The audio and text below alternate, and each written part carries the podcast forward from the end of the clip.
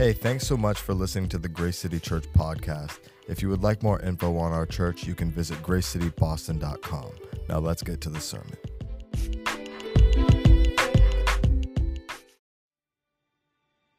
Hey, good morning uh, or good evening. If you're in the room, you may have uh, mentioned uh, or you may have heard Haley mention earlier in our announcement. We actually have um, a live audience that's in the crowd. Uh, with us uh, listening in. And so, if, if I don't know you, my name is Brian uh, Owen. I'm the lead pastor of Grace City Church. And so, I just want to say thanks for uh, checking us out. I know that we're in uh, continuing in this kind of weird digital season. And so, it, it's always a, a, bit of work to um, uh, always a bit of work to get in front of a screen. And so uh, just want to say grateful that you're deciding to do that um, this morning and joining in with us. And the, the last thing I want to let all, kind of everyone know about is we just concluded a four week um, uh, we, we, call it Sound Faith. It's kind of like a, a, short four week series. And this first one that we that we did was on how to enjoy the Bible. And so if you go to our YouTube page, uh, you can find all five, uh, all four of those lessons there. They're only about 15 or 20 minutes or so. Um, there's a, a, sheet with them as well that you can kind of follow along uh, inside of that. And so we just kind of have uh, in those seek to um, go kind of at a deeper level than than in a really practical level as well than we can kind of do in this particular space on a Sunday morning. And so if you haven't had chance to check out that Sound Faith, um, go log on. You can uh, watch all of those videos. Uh, you can Netflix it, you know, and knock them all out in one go, or you kind of spread them out however you like. Uh, and then we'll be releasing more of those kind of as we go um, throughout this kind of season. We'll be doing that as well. Hopefully, we'll get to do some of those live um, as pandemic uh, stuff kind of ramps down and uh, and we get the space to to be able to do that. But I'm excited today about continuing into um, a series that we're calling the Holy Week. And so, uh, uh really, what we're looking at is the the final week leading up to uh, the death and resurrection of Jesus. And so, in five weeks, we'll actually be at Easter, which is kind of a crazy thought that we're going to be uh, celebrating Easter in 20, 2021. And so, we are kind of looking at um, it, through through the kind of the lens and of, of scriptures, the narrative of scriptures, this final week leading up to ultimately uh, what we would say is the single greatest event uh, in the, the Christian faith, in the, history of the Christian faith. And so, what, what I want to do on the front end, though, but before we kind of dive into this particular text, is I want us to kind of um, operate as we think about this particular series. Um, I want us to operate with the imagery of an iceberg. So I want you to kind of get get there for a second in your head. I want you to kind of uh, imagine uh, an iceberg. And so maybe you've seen one live or you've seen one um, on TV. So I want you to think about this particular image. Now, um, what is an iceberg? An iceberg is what? It's essentially uh, a large piece of ice that is broken off of a glacier. So this is a freestanding floating, typically large uh, piece of ice that is going to be uh, kind of floating around. Now, one of the things that we can all agree on as we think about this imagery and concept of an iceberg is that icebergs can be an extremely dangerous thing, right? I mean, maybe that's kind of when you think about iceberg, you think um, dangerous thing. I mean, we know what uh, 1912, uh, what happened in 1912 that kind of shook the whole world. Uh, the the the this company had created what they said was the most um, powerful and strong uh, cruise ship to ever exist. It was this thing called uh, the Titanic. And what we know happened with the Titanic is what? That it ran into a, a glacier and ultimately took this thing down. And so we, we kind of look at that and think, um, we think glacier, we think um, it's a dangerous thing. Like, uh, it can be a scary thing. Well, why are they? Um, why are they dangerous? Right? They're they're dangerous because what? Because their size is deceptive right? They're, they have a deceptive size. And, and honest, actually, if you really think about it, it's not really their size that's deceptive. It's, it's the fact that the angle at which we tend to look at them is what makes it so dangerous. It's the, the angle and the direction that we tend to look at a glacier that can make it such a dangerous thing. I mean, it is a, it is a large mass floating in the water. And if we're looking at it from the right angle, if we're not looking at it from the right angle or the right depth, right, this is when you can get into trouble. You, you see, most of us, uh, when we think about a glacier, the image that probably came into your mind was what? The tip of the glacier, what you see on top of the water. But, but what any, um, any good captain, right, uh, of a boat, any good sailor uh, would tell you is that it's what? That it's what's under the water that's most dangerous. Because the, the, the tip of the iceberg can be impressive. Have you ever seen it? I mean, it can be an impressive, intimidating thing. But it's what's under the water is where things get dangerous. It's what's under the water that takes down the boats. Now, here, here's, what, here's why I want to use this imagery as we think about this um, series the next uh, five weeks that we're in. All of these events that we're seeing are really, you can look at these things and just see the, the tip of the iceberg. You, you can just see the story and not see what's underneath the story. I mean, we, we can go through and, and read all of these particular kind of events that are happening, things that we would say are, are, are very important things, and, and it'd be a great story. It'd be a great narrative. And, and totally miss everything that's kind of laying underneath what Jesus is talking about. So, for instance, last week we looked at the triumphal entry, right? So Jesus comes into um, the city, right? And, and it seems as if that he's coming in to claim his what? His earthly power. It, it seems as if he's coming in to create a, uh, an earthly monarch. That is what the Jewish people wanted. That's what Jesus' disciples thought that they were going to, that they, they thought Jesus was going to do, was he was going to do a kind of earthly monarch, kind of kingship and overthrow Rome. That's what they thought. But what did we see last week? If, you haven't seen it, you can go back. But what, what did we see last week? We saw, man, underneath that, there was all kinds of things underneath what was happening in the triumphal entry. Way, way more things than what we were seeing on the surface was happening underneath. We're going to see a, a, very similar um, thing uh, tonight or today, this morning, whenever you're watching. Uh, and so if you have a Bible, go to Luke chapter 22, is where we're going to be at. Luke 22, uh, verses 7 through 20 is where we're going to be looking at and reading um, tonight. So I'll give you a second just to get there. It'll come on the screen, or you can look at it on the QR code.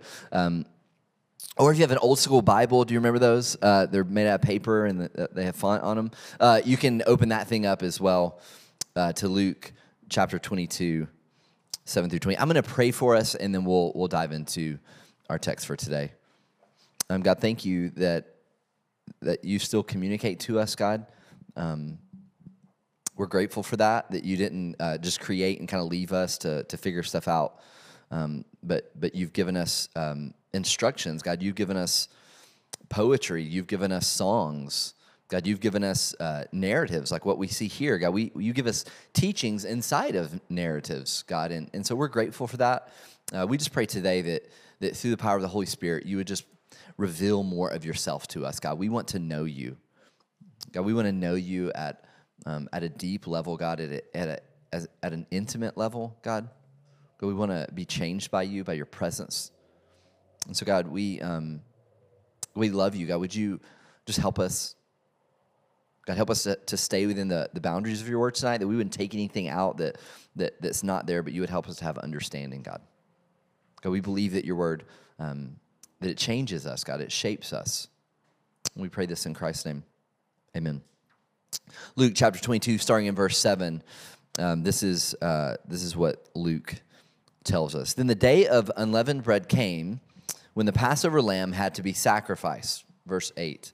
Jesus sent Peter and John, saying, Go and make, prep- uh, go and make preparations uh, for us to eat the Passover. Uh, where do you want us to prepare it? They asked him. Verse 10. Listen, he said to them, When you enter the city, a man carrying a water jug will meet you. Follow him into the house he enters and tell the owner of the house, The teacher asks you, Where's the guest room where I can eat the Passover with my disciples? Then he will show you a large furnished room upstairs. Make the preparations there. Verse 13. So they went and found it just as he had told them, and they prepared the Passover. Verse 14. When the hour had came, he reclined at the table, and the apostles with him. Then he said to them, I have fervently desired to eat this Passover with you before I suffer. For I tell you, I will not eat it again until it is fulfilled in the kingdom of God. We see this kingdom of God theme all throughout the scriptures. Verse 17. Then he took the cup, and giving thanks, he said, Take this and share it among yourselves. For I tell you, from now on, I will not drink of the fruit of the vine until the kingdom of God comes. And when he took the bread, he gave thanks and broke it and gave it to them and said, This is my body, which is given for you. Do this in remembrance of me. Verse 20. In the same way, he also took the cup after supper and said, This cup is the new covenant in my blood, which is poured out for you. Now, we said last week that if you don't see Jesus as king, that you don't see him rightly. That was kind of the, the claim last week was if you don't see Jesus as king, you will not see him rightly. And so in this narrative, we see what? We continue to see Jesus. Uh, he continues to um, exert his control and influence over the Holy Week. This is what he's doing in the story, right? He is essentially, this is what we, will see um, all throughout this, this kind of narrative that we're looking at, is that Jesus is going to sovereignly stand over all of the events, everything that is happening that's leading up to his death and resurrection. There is not a point in the Holy Week where Jesus is not in control. I need you to hear that because it'll seem as if he's not in control it, it will seem as if kind of the wheels have fallen off this kind of way of Jesus movement as we continue to progress to the crucifixion and the resurrection. But if you if you if you don't receive anything else, I just want you to hear that there is not a moment where Jesus isn't in control. He's practicing his influence. I mean, look, look what look what Luke records in seven, right? He, he says that the this day of, of Passover has come, and, and Jesus says, What? This sounds very familiar. He says that Jesus sent Peter and John. And he said, Go make preparations for this Passover, right? And then there's this dialogue that goes on where they're like, Jesus, where, uh, wh- where are we going to go? How are we going to find um, this particular thing? W- what you have to understand is that um, all the Jewish people have come into Jerusalem. We talked about last week the importance of Jerusalem. They've all come into Jerusalem for the Passover. So it's a, it's a, the city is crowded at this point. And Jesus is giving them instructions. And he's saying to them, um, I want you to go to this place. He is leading, he is orchestrating. We see the same thing last week in the, in the narrative that we were looking at. Um, uh, in the narrative we were looking at last week, he, he did what? He told them, hey, go find a colt for me to ride on. He said, you'll, you'll, you'll go. Remember that? He said, um, he said, you'll go, you'll see a, a colt tied up. I want you go grab him and bring him to me. See, Jesus is, is orchestrating, he's controlling the events into the Holy Week. He's fully sovereignly standing over all of these things. There, there's no part of this thing that is, is not, not, in, in, not under his control and not what he's doing. Look, look what it says. Notice what Jesus says at the beginning um, of this narrative, because it's, it's a fascinating thing that begins to to happening here. Look in verse 14. It says, When the hour came, he reclined at the table and the apostles with him. Then he said to them, I fervently desire to eat this Passover with you before I suffer. Now, why was it that Jesus was so focused on having this dinner during Passover? What what was Passover to them? What was the significance of Passover to their particular crowd? Remember, we talk about um, the, the, there's the tip of the iceberg and then there's everything underneath the iceberg. You see, Jesus has deliberately chosen this time in this dinner to have the conversation that we're gonna that we're gonna look at that we're going to observe. Now what we know is we know that the passover uh, was a meal that was eaten before the israelites were freed from captivity um, in egypt right? And so the night before god liberated them they were instructed to eat a meal and to repeat this meal each year God was giving them instructions. Uh, Exodus records God's instructions to them. So in Exodus chapter 12, um, you have to turn there, but in Exodus chapter 12, he lays kind of all these instructions for Passover out, and he says this to them. He says, This day, what is this day? We'll get at in a second. This day is to be a memorial for you, and you must celebrate it as a festival to the Lord. You are to celebrate it throughout your generations as a permanent statue.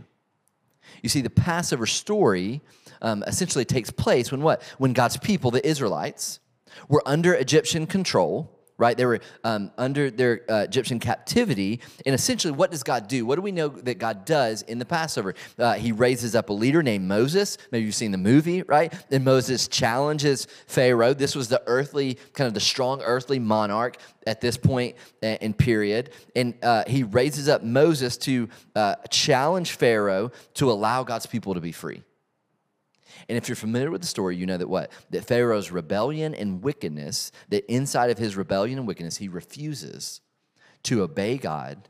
And in God's final judgment on the Egyptians, what Exodus, the Exodus story tells us, and that God is going to take every firstborn from the nation of Egypt as a response to Pharaoh's wickedness and rebellion.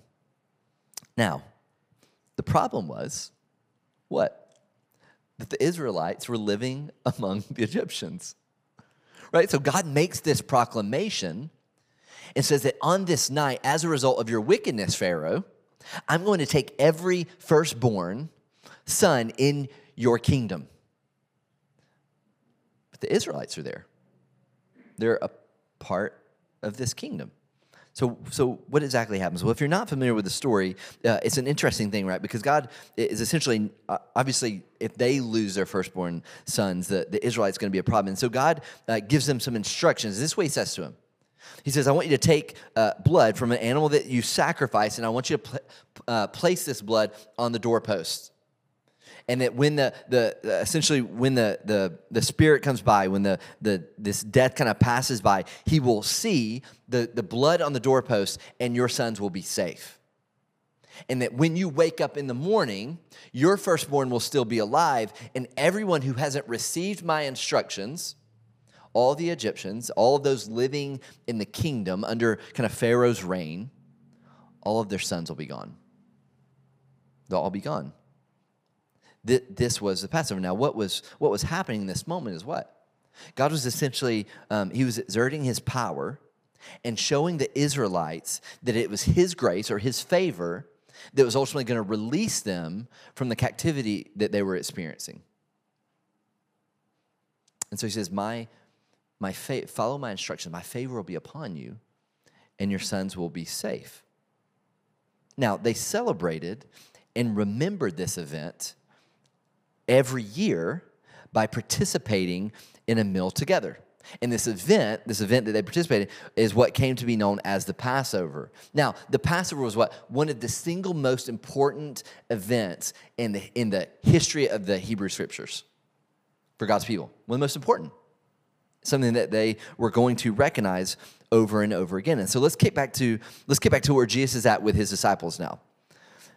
So Jesus has ensured that they have a location in crowd Jerusalem to celebrate the Passover and a dinner celebration together. Now, look at the flow of the night. Let's look at how this kind of flow goes up. So, uh, Luke states that Jesus took the cup, that he gave thanks, and that he began to speak.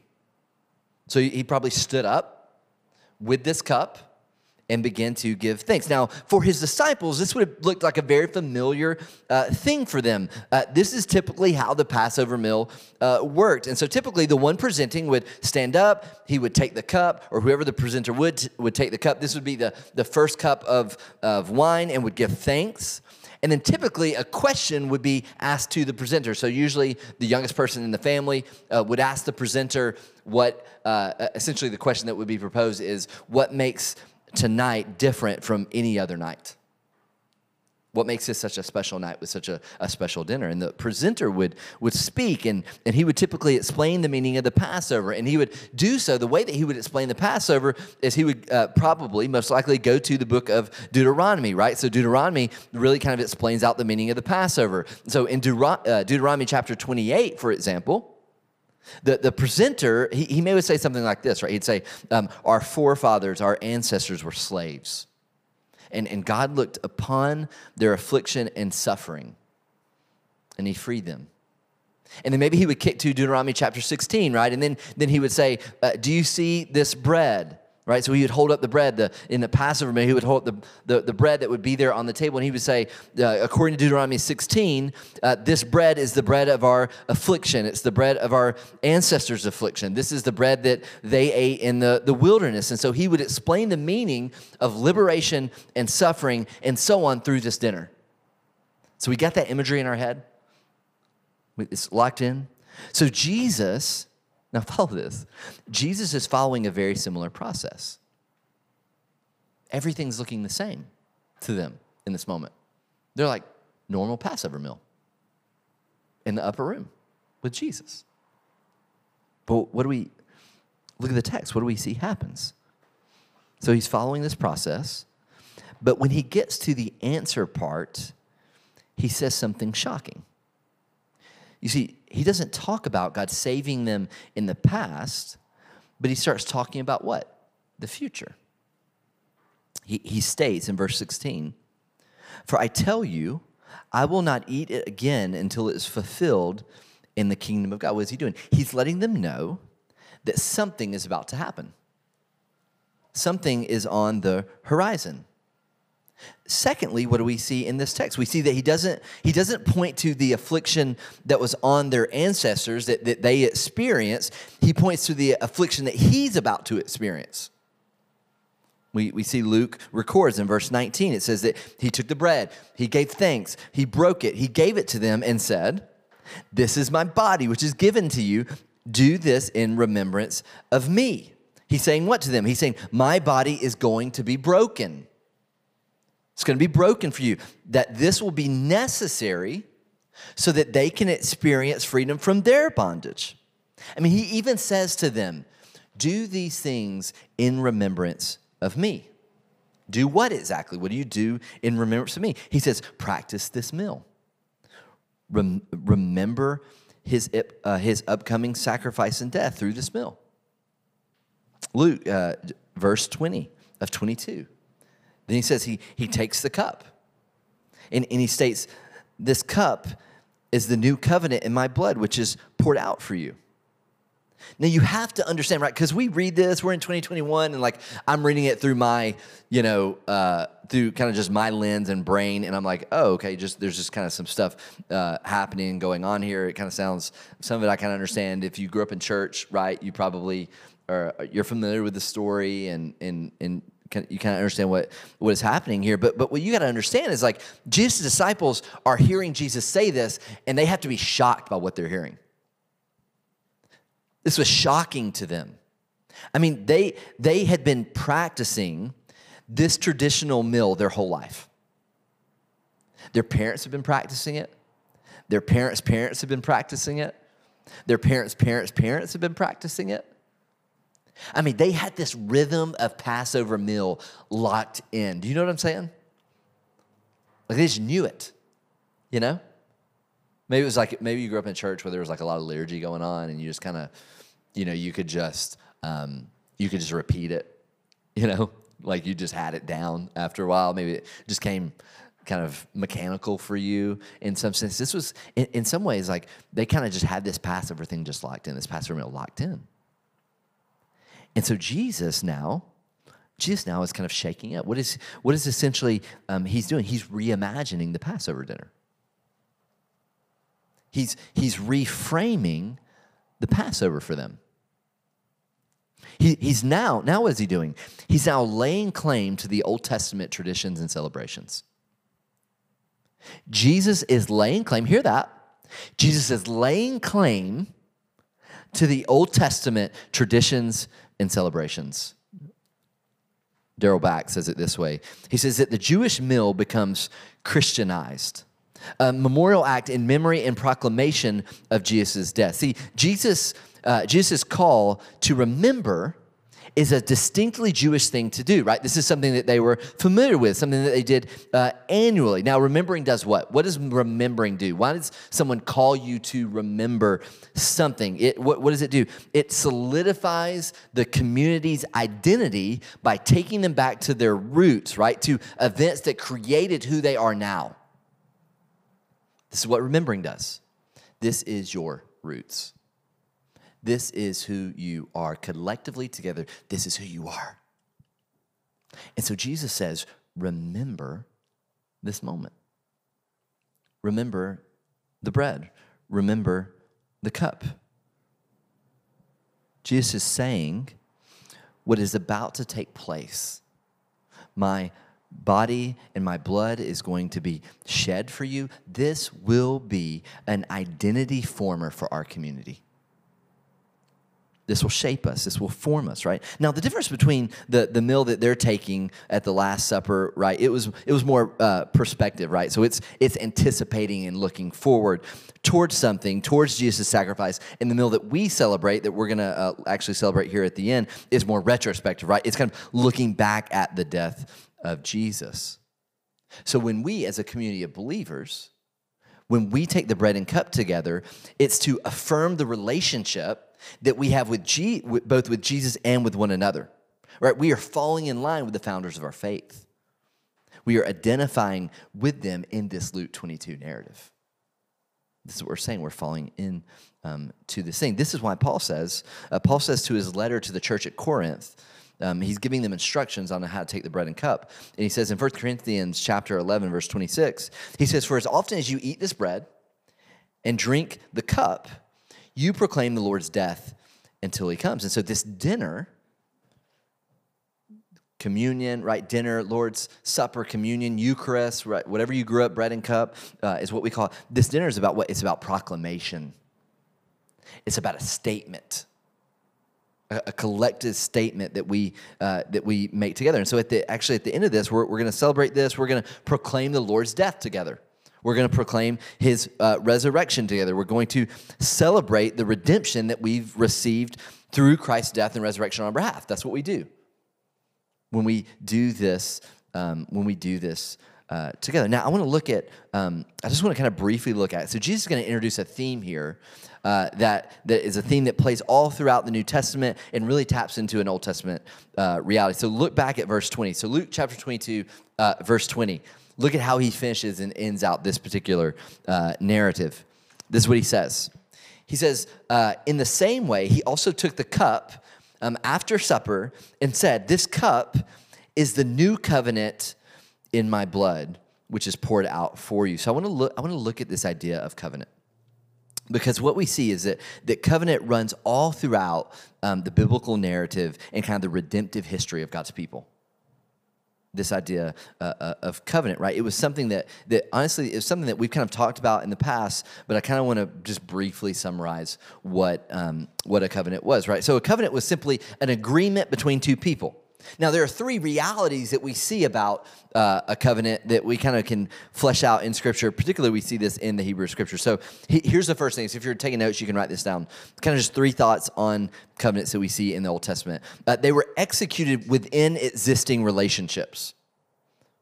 So covenants were really rat- they uh, essentially they ratified the relationships that were already existing. They formalized the relationship, right? This is um, uh, this was when you you know uh, this was the the in some ways it's the DTR, right? Determine the relationship. This was the formalization of the existing relationships that that were already there uh, inside that, and so the the covenant um, that we see uh, happen was, was something that God wasn't obligated to do. It was something that he decided to do. Uh, so they were executed in existing relationships. Second thing that we see is that covenants dealt with life or death situations. So these were agreements in scriptures uh, over weighty matters.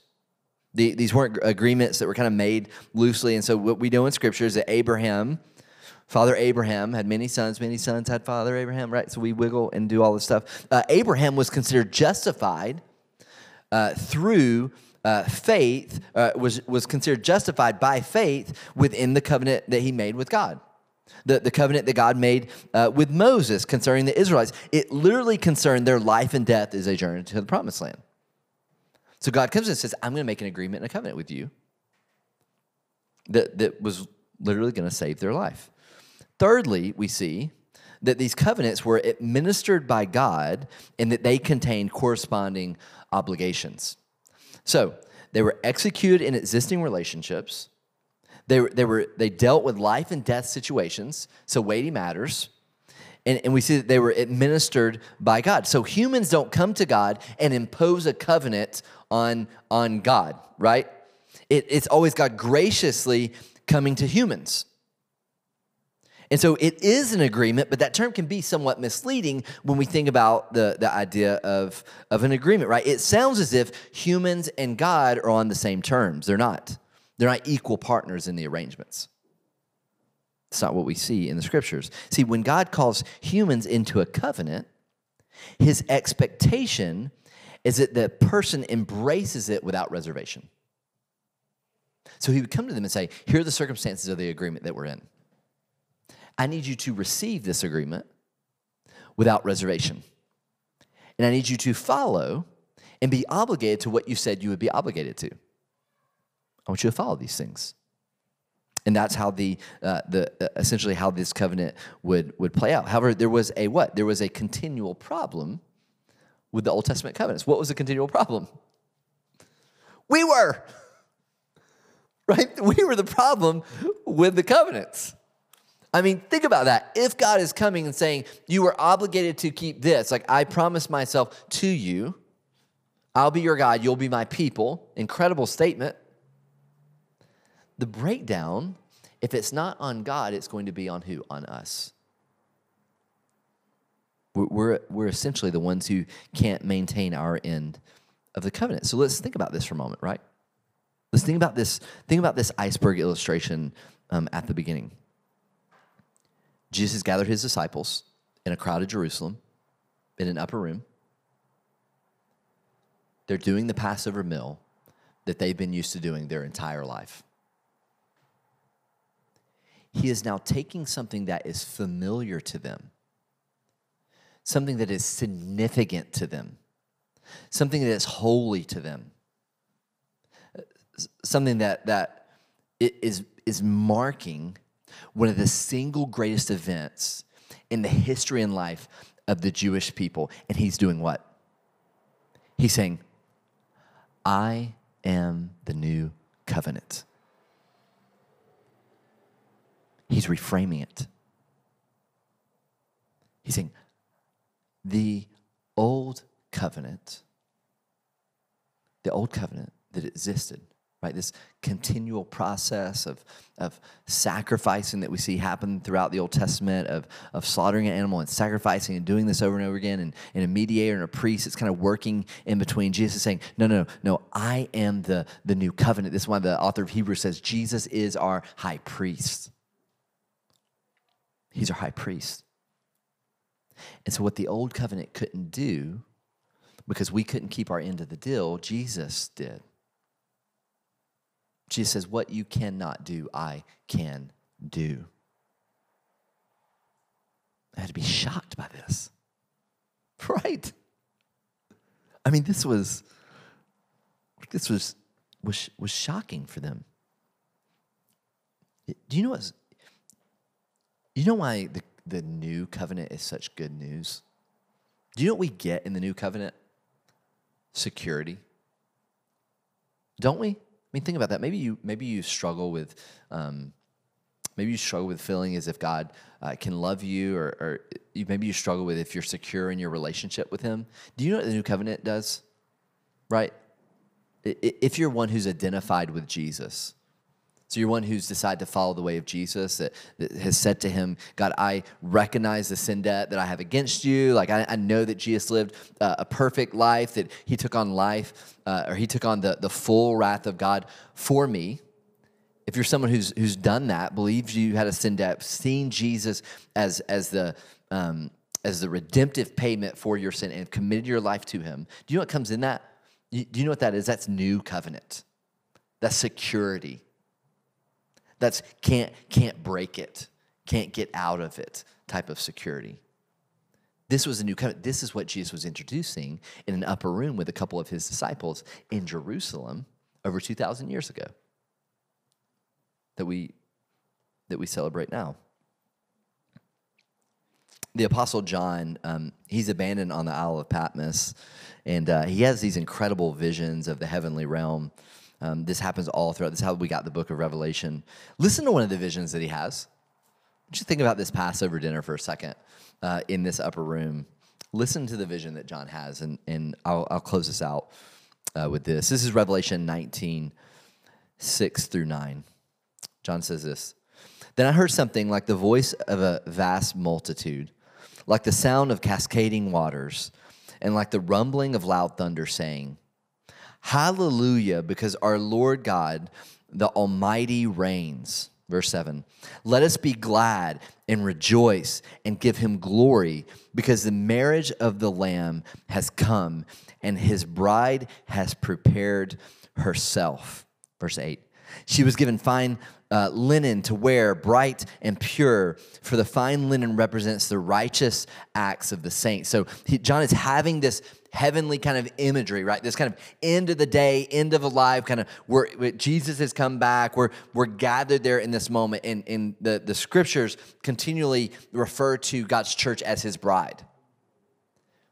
So we're collectively his bride. And so John has this kind of imagery, this image that he's seeing about this bride is coming forward uh, and, and the lamb is there and, and all this kind of going on. Now listen what he says in verse 9 in the imagery. I'll kick back to verse 8. We'll get to it. She was given fine linen to wear, bright and pure. For the fine linen represents the righteous acts of the saints. And then verse 9, it says, Then he said to me, Write, blessed are those invited to the marriage feast of the lamb. So think about this. So think it, here's it, here's the under kind of underneath moment, right? Jesus says what? He says, I will not partake in this meal again until the kingdom of God has come. When the end of the day comes, the imagery that the Bible gives us is that the church gathers around the marriage supper of the Lamb. And that we will celebrate together the, the redemption that we received in Jesus' death. See, this is what he was doing. This is what Holy Week is leading up to in this moment. See how he's giving all of these markers along the way. Last week he's like, "I'm king. I'm in control. I'm not doing what you think I'm going to do. I'm not. I'm after a heavenly kingdom. I'm not after an earthly kingdom." And then he gets to the Passover and he flips the Passover on its head. And he says, "My blood will be the new covenant." So when you remember in the future, you will no longer remember, uh, uh, essentially just remember God's people leaving Pharaoh in Egypt, you'll remember me, my death, and my resurrection. And so we're gonna we're gonna celebrate that. Um, we're gonna celebrate that tonight. And so maybe you're here. Um, you know, maybe you're here and you, have not ever trusted Christ, or maybe you're watching, you've not ever trusted Christ before. Maybe you don't have a type of security that comes with a new covenant. Maybe, um, maybe today you need to trust Christ. You can, uh, you can reach out to us. We'd love to chat with you and kind of talk um, through that process. So maybe you're here, maybe you're watching, and, and maybe you just need to express, um, uh, you just need to develop a more posture of gratitude and thankfulness towards God.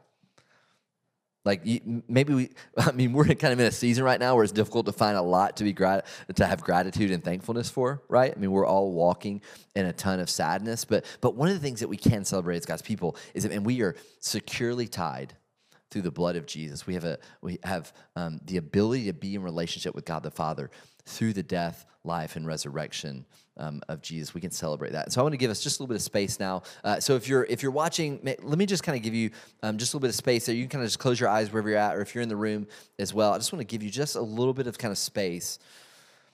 Uh, just kind of sit for a second. We don't. A lot of us probably don't get a lot of quiet moments uh, where we're at, and so maybe you can do that at home or wherever you're you're watching from.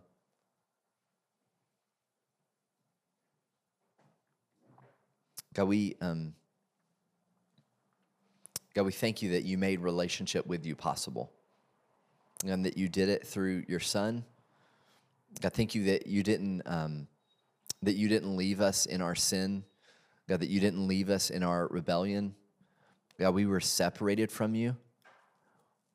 And, and the way out of that was through your, your perfect son, through your sinless son, God. And so thank you for that. God, thank you that you've um, that you've given us something the Lord's Supper, communion, bread and cup. God, you've given us this as a reminder, God, to remember, remember the redemption that we have through Jesus. God, would, would you help us to not just remember it through a, uh, uh, through a dinner collectively together, but we would remember it even as, as we leave this place, even as we end worship, as we end our gathering, that it would, it would mark us, that we'd be a people shaped and changed by what Jesus has done for us. God, we pray this in Christ's name. Amen.